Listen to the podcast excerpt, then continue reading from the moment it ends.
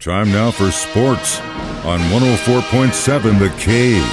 Here's Ned Reynolds. Mike, the intern Ned Reynolds, back in the studio on a Tuesday morning. It is cut day for the NFL, and that's going to happen uh, probably what sometime this afternoon. We'll know who the 53 man roster is for the Chiefs. No, I think we'll know by then. The cutting may occur before then, a little bit, a couple of hours. I'm a little surprised the Chiefs have only made sporadic cuts prior to this, but 3 o'clock today is when they, they being all the NFL teams, all 32, have to be down to the 53 man roster. I think the Chiefs are probably in a bit of a quandary, and that may be one of the reasons why we don't know anything because they, they must, they don't know what to do. I, I have a feeling, Mike, that there's probably more going on than what we know about. But Chris Jones, if he's not going to be there, how are the Chiefs going to handle that? And what are they going to do with their roster? Do they keep a lot of defensive linemen or several defensive linemen who might ordinarily have been waived? Uh, I think that's a problem that faces uh, Mr. Veach and company. And when they take a look at the entire roster on this team, uh, where do you make, make the slices? Where, where do they come? Uh, what particular phase of the game do you sacrifice some players?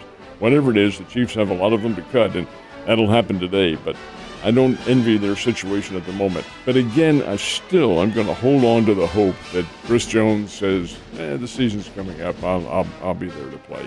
Uh, maybe, maybe not. We'll find out. Like I said yesterday, it was reported he was back in town. We'll see what happens. Um, at the end of the day, he's it just it boggles. It doesn't make any sense why he would be willing to pay fines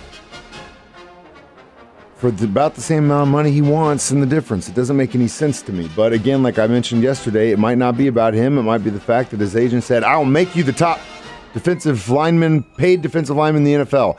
And now he's got to do it because that's what he said. And that just screws us because thanks a lot, agents. They're the only ones that win.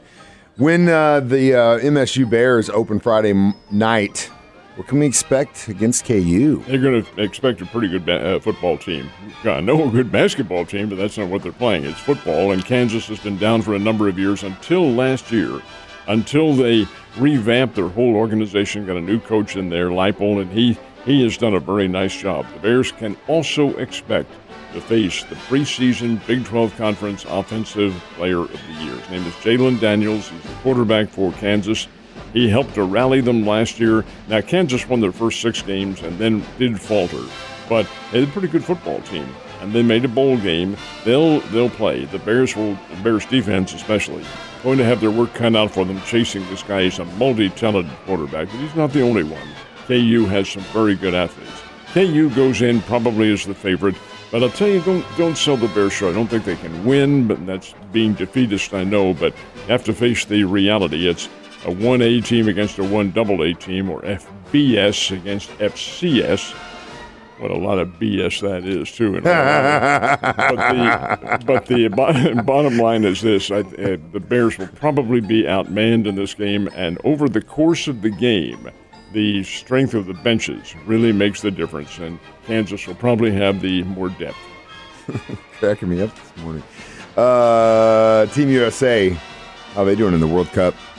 Won their second game yesterday, and that solidified for them a place in the knockout round. Played Greece and beat Greece 109 to 81, about the same margin as they beat Greece in the exhibition. A pretty good performance by uh, Team USA. They're a good team. They play Jordan very early tomorrow morning, like about 3 a.m., 4 a.m. Uh, moi will not get up. Neither will I. Sorry, but, Team USA. But USA is in the round of 16. It's the knockout round, and this is really, after the Jordan game, this is really where the stiff competition begins because you have some good teams Spain, you have Germany.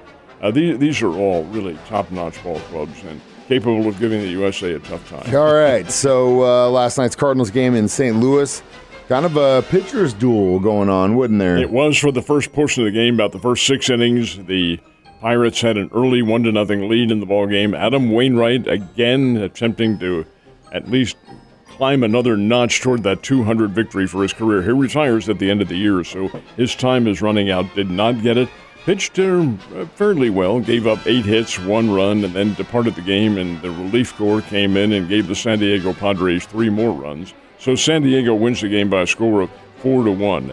But not a bad performance by by Adam Wainwright. He was up against a really good pitcher. San Diego has Blake Snell going for them, and Snell himself struck out nine. Twelve Cardinals went down on strikes. Wainwright was only able to get one strikeout. That's most unusual for him. But the strikeouts are not uh, what made the difference. Here's the San Diego team, and, Mike, this is a, a, vast anomaly in baseball.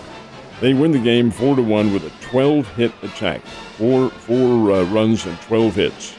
They also left 13 runners on base. That's San Diego. Left 13 runners on base. That score should have been a whole lot more lopsided and was not. That's where San Diego, which was thought to have an overpowering team, has really faltered. Their chemistry isn't really good at all. But they win last night 4 to 1. Cardinals are now 20 games under the 500 mark and 18 out of first place. Uh, Kansas City Royals not having the best Monday either. And here's the real gagger on that. The Pittsburgh Pirates win by a score of 5 to nothing last night over the Royals.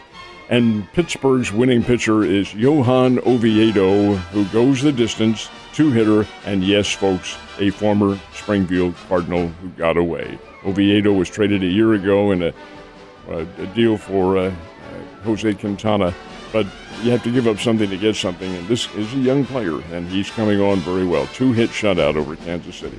Springfield Cardinals open up a series tonight, and they will be down at Northwest Arkansas. They are on the road this week. All right, uh, U.S. Open tennis tournament. Day one. Yeah, How'd day one. Day one, pretty good. The number one ladies seed, uh, Iga Swiatek, won in straight sets.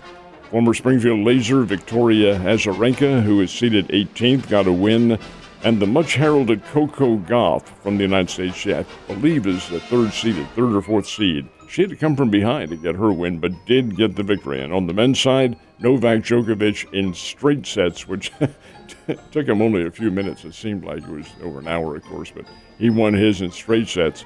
And the 10th seed, the American Frances Tiafoe, also got a win in straight sets. So Competition continues on. More of the top ranking players will be on the course today at Flushing Meadow in New York. And I know what Ned's doing this afternoon, my guy. You, you, have, you have a good one, and I'll see you tomorrow.